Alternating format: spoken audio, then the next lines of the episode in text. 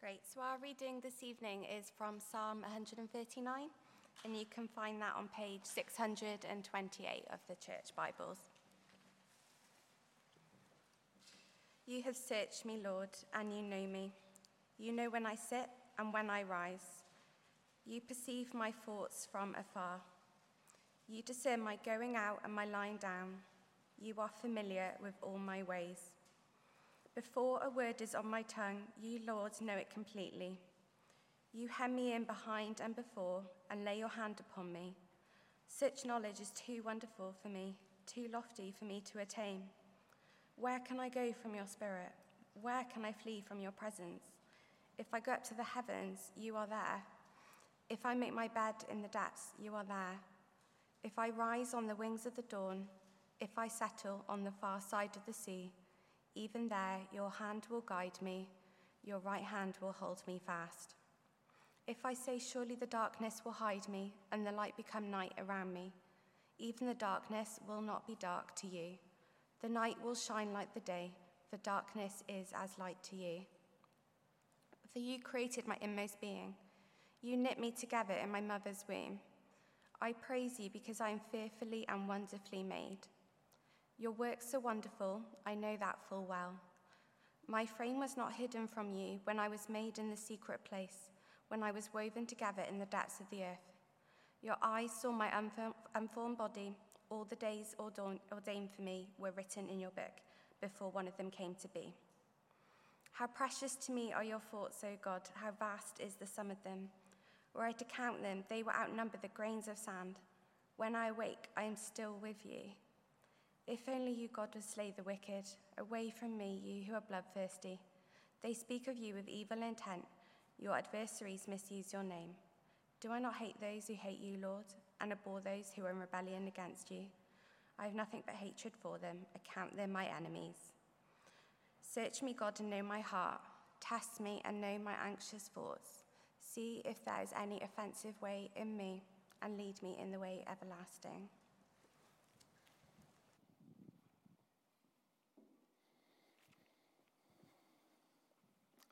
Hello, everyone. Uh, thank you, Emma, for reading, and thank you to Phil, the musicians, for leading us through the first part of our time together. Please keep that psalm open. Um, it's really great that we've had that opportunity already to quieten our hearts and to pray and ask God to speak to us. I've been thinking for some reason this week about the verse in Isaiah that says, um, uh, This is the one I esteem, the Lord Almighty says, um, the one who's humble, contrite in spirit, and who trembles at your words. I just thought it was really lovely that we had that opportunity to prepare our hearts as we come to listen to God speak to us through his word. So, Psalm 139. Uh, I wonder if you can remember the last time you were subjected to a search. I guess for some of us here, it may have been a, a while ago. This was perhaps one of the uh, few benefits of the pandemic lockdowns. It was pretty much against the law to go anywhere, so uh, no need for anyone to search us. No luggage search, or worse still, full body scan at the airport no search of rucksacks or handbags at tourist attractions, music venues, or stadiums. Uh, no random stop and search in the streets. Not that I ever have been, thankfully. But this idea of being searched is quite a negative concept, isn't it? I, I don't imagine you jump for joy at the idea of someone rummaging through or x raying your belongings or scanning and patting down your body, even if you have nothing to hide. It Seems very intrusive, uncomfortable, an invasion of privacy. But we put up with it because of what it leads to a flight to an exotic destination, an evening of entertainment, a great sporting event, like Arsenal beating Spurs, for example. well, did you know that your whole life is being continually and intensely searched by the God who made you? Searched not only outwardly, but to the depths of your innermost being. Because this is the reality David writes about in this song, written, you notice, for the director of music. That's the ancient equivalent of a worship pastor, I think. In essence, David describes being thoroughly searched by the inescapable God. Now, we know this is the heart of Psalm 139 because of a simple literary device is often found in biblical literature. The technical term is an inclusio, but let's call it a pair of bookends. When similar language is repeated at the beginning and end of a unit or a book of scripture, it forms a pair of bookends. And the two bookends hold together the content in between under a common theme. It's a bit like a, a library or a bookshop where one shelf will contain um, sort, of, sort of books on a similar subject. Uh, if you do all your reading on a Kindle, you'll need to use your imagination, I'm afraid, here. But look with me how David begins. Verse 1 You have searched me, Lord, and you know me. And then look towards the end of the psalm. David turns this thought into a request. You have searched me and you know me. But verse 23 Search me, God, and know my heart. He prays for more of the same. So those are the bookends. And what comes in between is the unfolding detail of what it looks like and feels like to be searched by the living God. And I want you to notice that David doesn't consider it intrusive or uncomfortable to be examined by God in this way. Now, he calls this uh, knowledge wonderful, verse 6. In verse 14, he says, I praise you. In verse 17, God, uh, he describes God's penetrating thoughts as precious to me. So David doesn't reluctantly put up with God's searching like we might do at the airport. He delights in it. Why? Well, because of what it leads to. What he calls, verse 24, the way everlasting. If we'll put up with intrusive human searching at an airport in order to reach our dream destination, well, how much more should we delight in, even pray for, our Maker's wonderful searching in order to reach a glorious eternal destination? Well, let's look at some of the detail then. The structure of the psalm is clear from how the uh, NIV lays it out. So if you've got Psalm 139 open in a Bible or on a device, you'll see there are four sections, or stanzas as poets call them. Each stanza has six verses, and each makes its own distinct contribution to this overall theme of being searched by the inescapable God. And in describing this divine examination, David reveals some awe inspiring truths, attributes of God uh, that we'll see as we go through. First section, then, verses 1 to 6. The Lord knows me intimately. The Lord knows me intimately. You may have noticed the first six verses are dominated by knowing verbs. You know, you perceive, you discern, you are familiar with. Uh, notice David addresses, excuse me, addresses God as Lord in verse 1. It's the personal covenant name of God reserved for those in relationship with him. And as he prays, David is aware that he's speaking to the all knowing God. Uh, if you prefer the uh, theological term, the God who is omniscient. It's an adjective that cannot be used of any other being. The Lord God alone is the all knowing one. Uh, God has infinite knowledge of anything that can possibly be known about everything, everyone, every event, every situation. He knows every intricate detail about every single fact, past, present, and future. And he has this complete knowledge, not merely at his fingertips, so that he has to sort of flick through some files or check his notes or inquire of a divine search engine. No, he has the most perfect grasp of all knowledge continuously. If I can put it this way with reverence, God is always on, always instantly connected to all knowledge.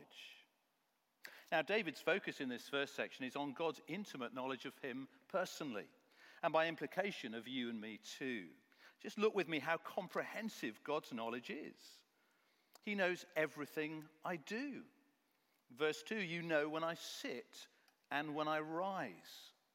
So God knows your daily routine inside out. When the alarm goes off in the morning and you get up, or maybe hit snooze, He knows. When you sit down to eat breakfast, if you bother with breakfast and if you bother to sit, He knows. Whether you sit in the office, the van, classroom, the lecture hall, the staff canteen, the GP surgery, Costa Coffee, the cinema, the pub, on your sofa, on your favorite bench, God knows.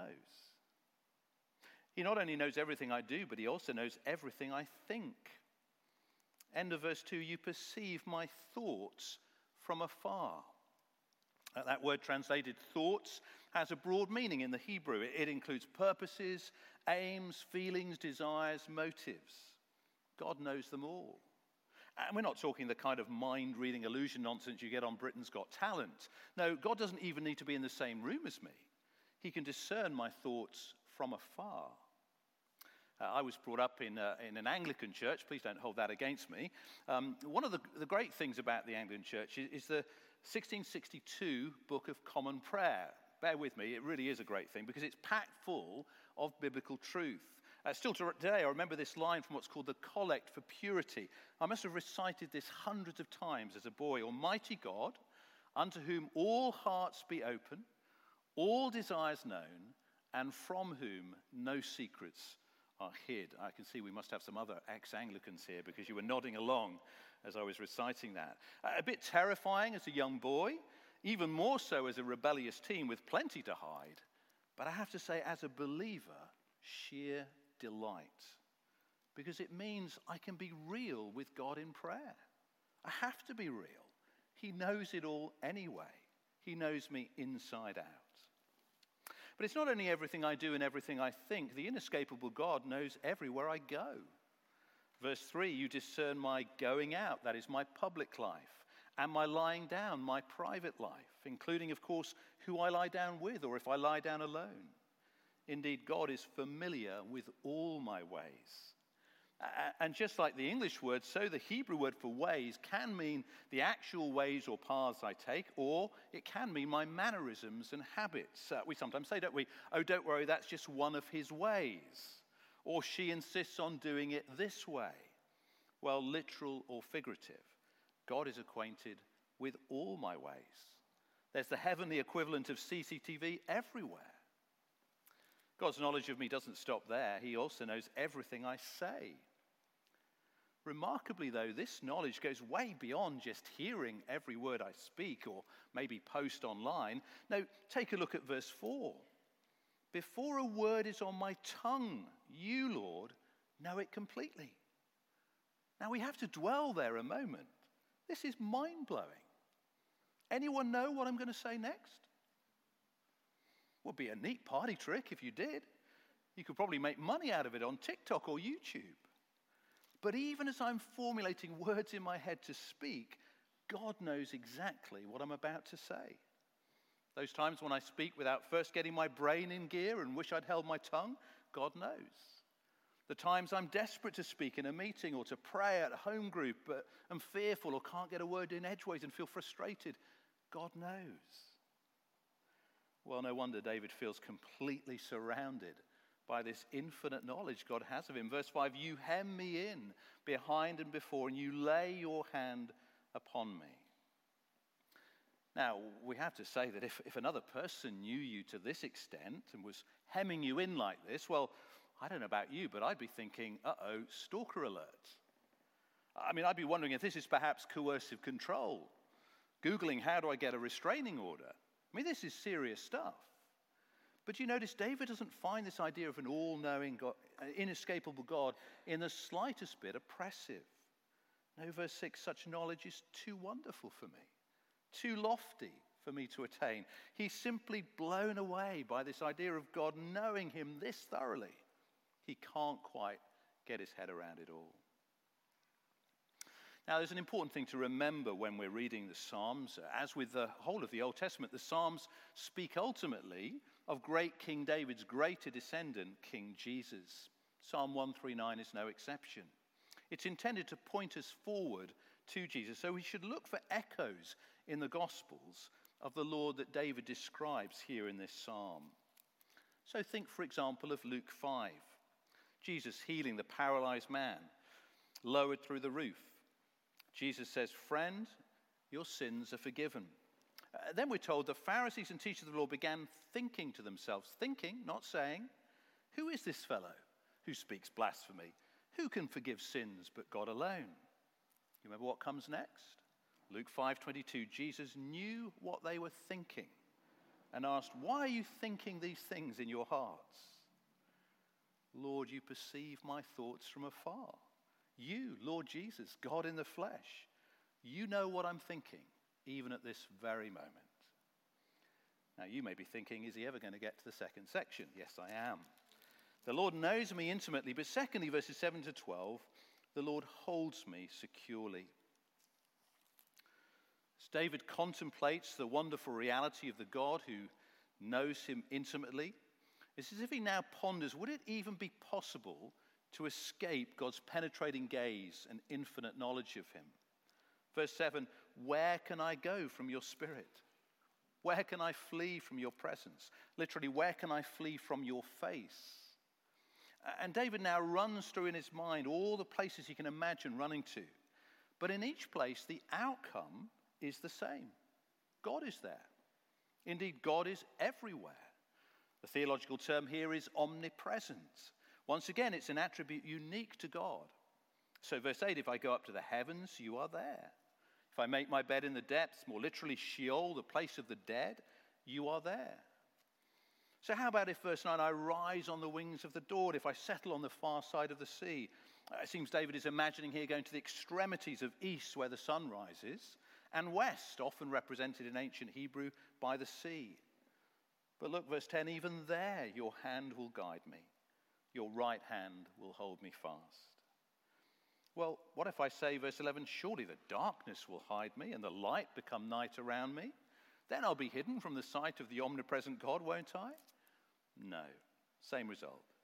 Verse 12 even the darkness will not be dark to you, the night will shine like the day.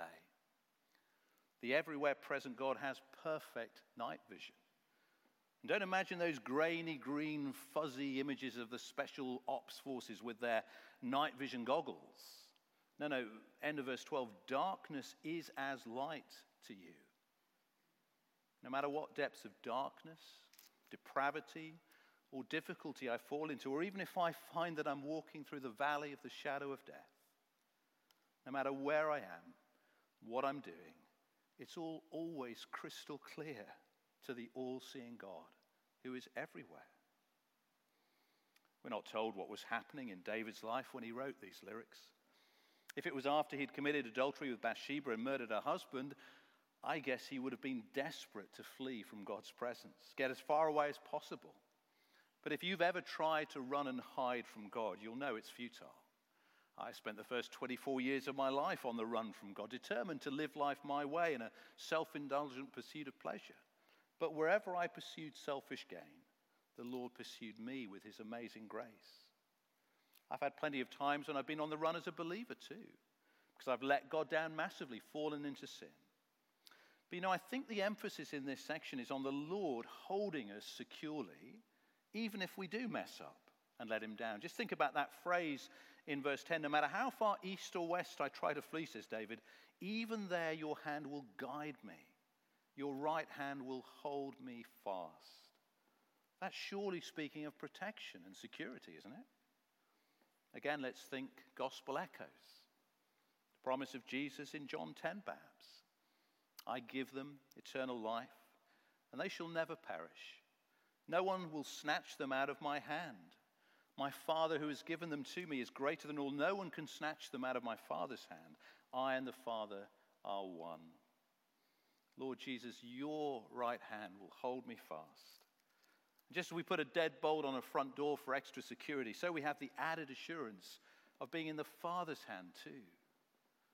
Praise be to the inescapable God whose double grip holds me securely, even if in weakness I fall into sin, even if I long to hide from Him, or when I simply find myself walking in darkness with no light.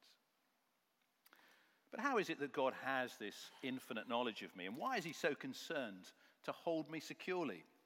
Well, notice the connecting word at the beginning of verse 13, for it's because, verses 13 to 18, the Lord made me wonderfully. In this third stanza, David speaks of the all powerful God, the God who made and sustains everything.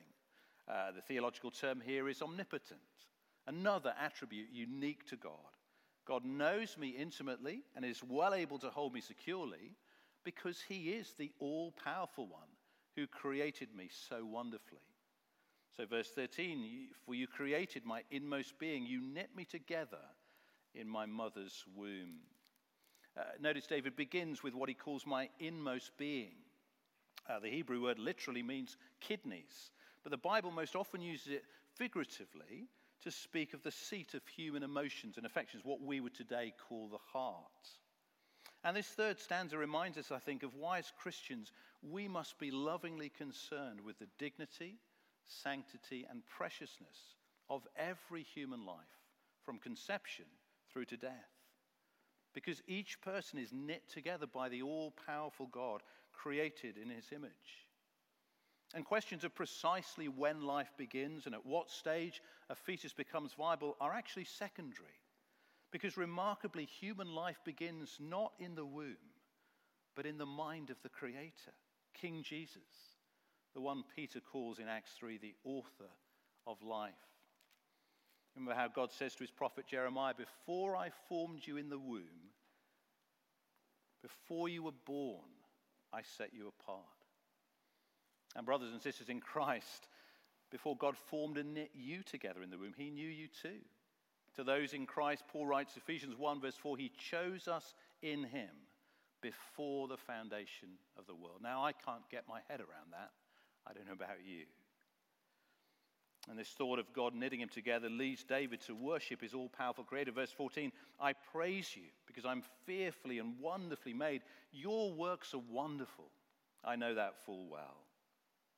Now, of course, God didn't only create my inner being, He made my body too. So David shifts his focus to bones in verse 15. My frame, my skeleton was not hidden from you when I was made in the secret place, when I was woven together in the depths of the earth. That secret place, depths of the earth, they're euphemisms, poetic ways of referring to the womb, where every embryo's growth and development are governed by the divine knitting and weaving of Almighty God. Now, some may be thinking, well, if God knit me together inside and out, why do I have emotional and physical imperfections? Or why this physical or mental disability? Indeed, why are some born without certain limbs or with genetic disorders or life restricting illnesses? Well, we need to remember that ever since the fall in Genesis 3, God has been doing his knitting and weaving within the context of a fallen, broken world. So, actually, not one of us is born perfect. Some of you are looking a little bit shocked by that. I'm sorry to be the bearer of bad news. But even the best looking amongst us, the fittest, the healthiest, we each have an imperfect body that is subject to decay. Which is why Paul writes that Christians groan inwardly as we wait eagerly for our adoption to sonship, the redemption of our bodies. Now, of course, King Jesus gave us wonderful foretastes of that day when we'll get those new resurrection bodies by healing the sick, giving sight to the blind, restoring a man's withered hand, healing the woman subject to bleeding for 12 years. Still today, God is sometimes pleased to intervene with miraculous healings. But we mustn't expect now in full what the Bible only ever promises in full when Jesus returns. So, for now, whatever I look like, whatever imperfections, illness, disorder, disability I might long to be free from, I can join with David in praying confidently, verse 16 Your eyes saw my unformed body. And then listen to this all the days ordained for me were written in your book before one of them came to be. We have to dwell on that for a moment. This is breathtaking. Do you know that before you were born, God ordained, that is predetermined, the precise number of days you would live? And He wrote them in His book of life. Now, the implications of that are multiple, not least that my days, including the day of my death, are in His hands.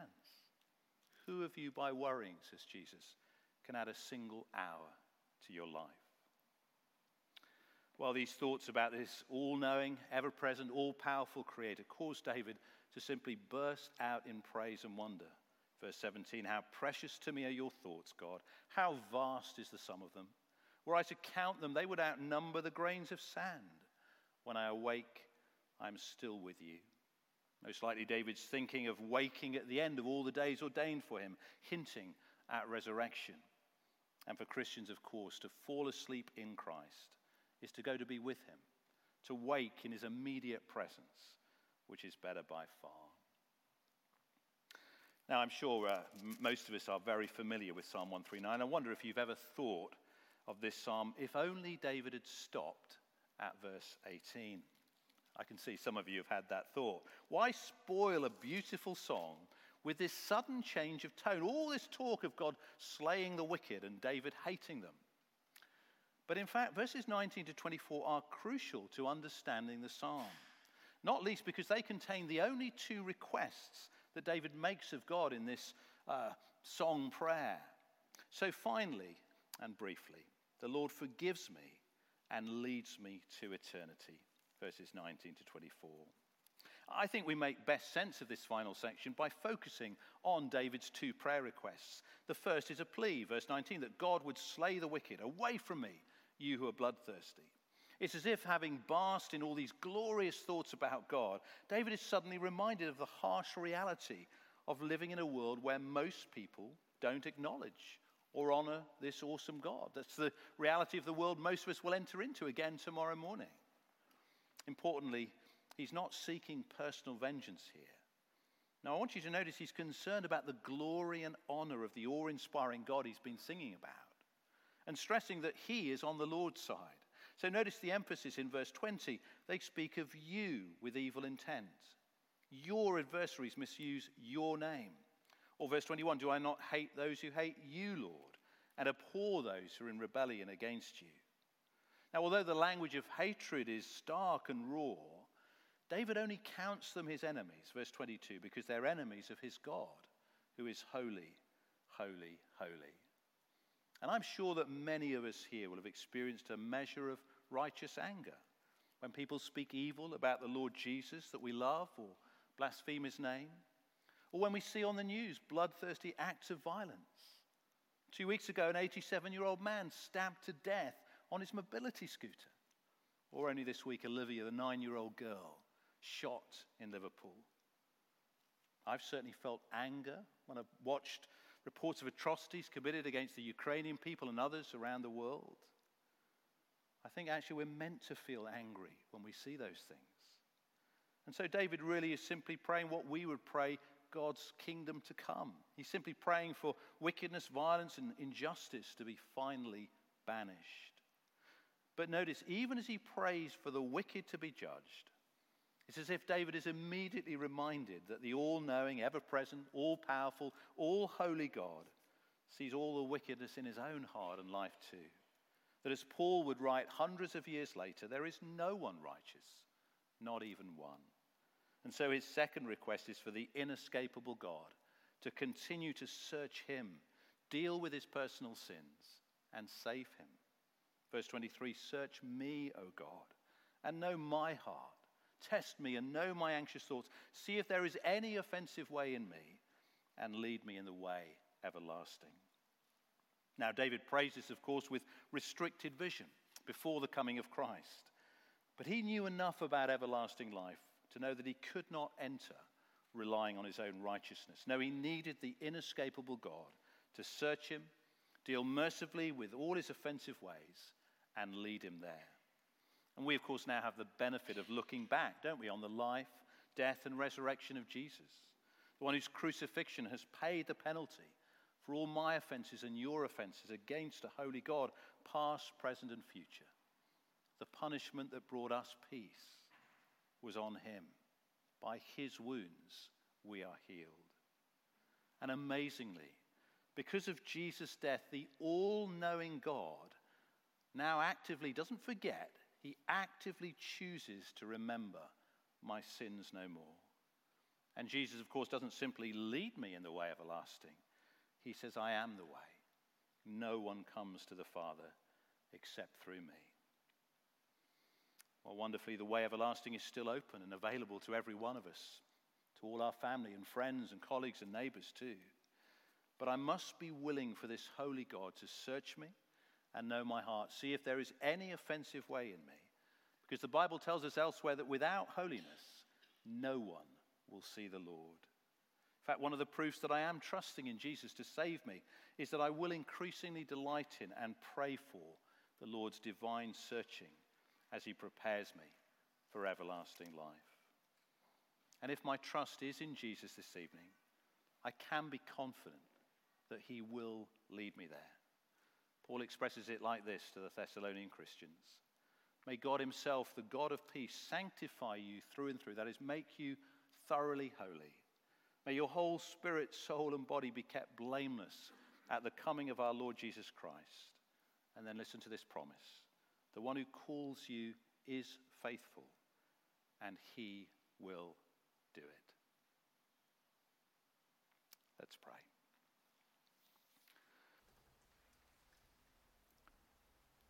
Father, thank you that the way everlasting is open because of the Lord Jesus, because he came to die to pay the price that would satisfy your wrath for our offenses.